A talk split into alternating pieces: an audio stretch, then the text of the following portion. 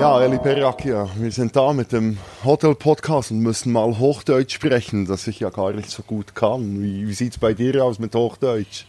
Auch eher weniger gut. Also ich spreche, glaube ich, ziemlich mit starkem Akzent Schriftsprache. Genau. Gut, aber wir werden uns da dann noch durchkämpfen. Wir sind bei dir im Hotel Bern, hier mit dem Hotel-Podcast äh, zu Gast. Sag uns doch schnell ein bisschen was über das Haus. Ja, und zwar das Hotel Bern ist ein Best Western Plus Hotel Bern. Äh, Standort in Bern in der Stadt, mitten in der Stadt sozusagen, also eigentlich sehr zentral. Vom Bahnhof hat man circa drei Minuten Fußweg und es ist auch sehr gut für das äh, mit dem Auto erreichbar. Äh, das Hotel Bern wurde erst gerade vor zwei Jahren komplett renoviert. Wir hatten zwei Jahre praktisch geschlossen, nur die Hotelzimmer und das Restaurant geöffnet. Der komplette Eventbereich war wie zu und ähm, haben jetzt eigentlich sozusagen 116 top und neu renovierte Hotelzimmer, eine coole Attika-Bar, welche auf 566 Meter über Meer liegt. Ähm, ja, das ist so das Hotel Bern. Okay, cool. ähm, ja, wir haben uns äh, entschlossen, dich zu besuchen, weil du bist die Verkaufsverantwortliche vom Hotel. Und natürlich interessiert uns ein bisschen die Frage, was sind so deine deine Learnings? Wir stehen kurz davor, ähm, die, der Bundesrat möchte, wird höchstwahrscheinlich die Maßnahmen kippen, die Corona-Maßnahmen kippen. Was sind deine Learnings aus dieser Krise in, in, in Sachen Verkauf? Was hast du daraus gelernt?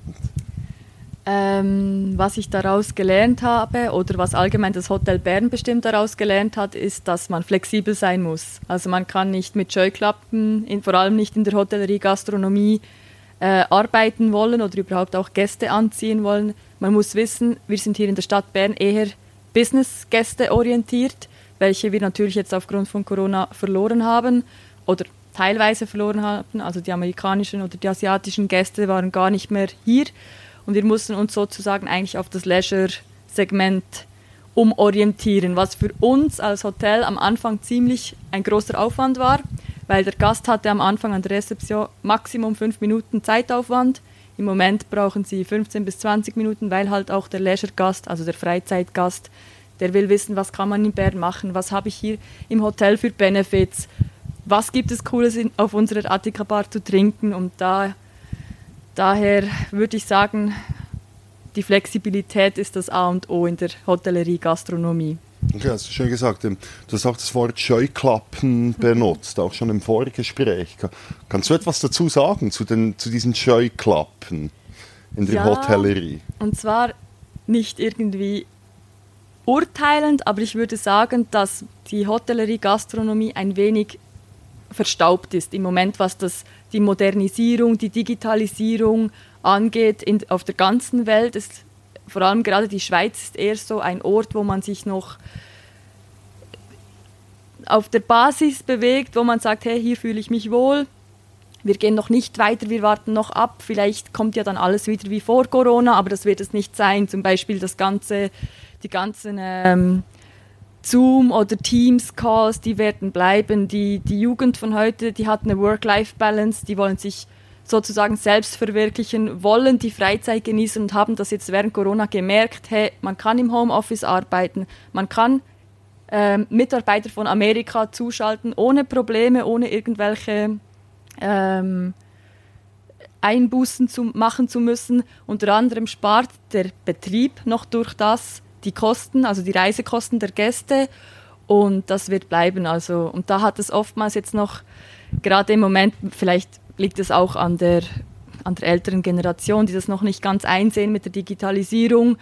Aber da wurde momentan noch nicht groß etwas dafür gemacht, jetzt vor allem auch gerade in der Gastronomie, Hotellerie.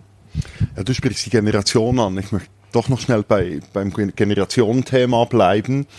Ähm, wie, wie, siehst du das? Wie, was, was müsste sich verändern, damit die Hotellerie wieder attraktiver wird für jüngere Mitarbeitende?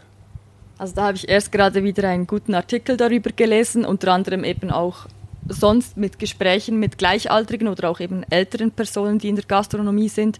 Und zwar ist es zum Beispiel auch schon nur die Arbeitszeiten, die Viertageswoche. Das ist super.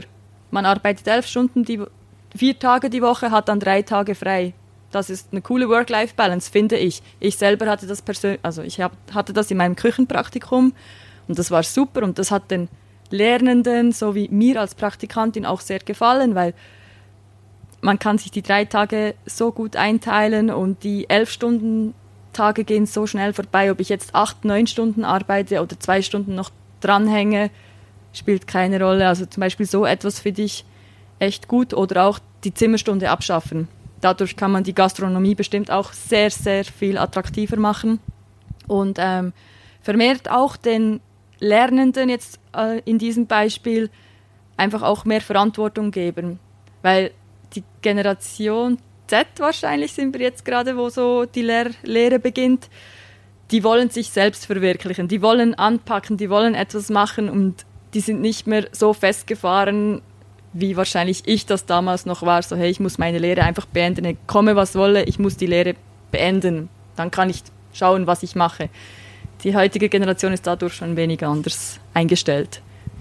Okay, das sehe ich ähm, ein schönes, schönes Wrap-up. Ähm, vier Tage Woche haben wir ja auch ähm, verschiedene Experimente, die ähm, besonders die 25 Hours Hotels in, in Zürich haben, äh, haben da, glaube ich, erfolgreiche Versuche gemacht. Du hast von deiner eigenen Lehre gesprochen, Ellie.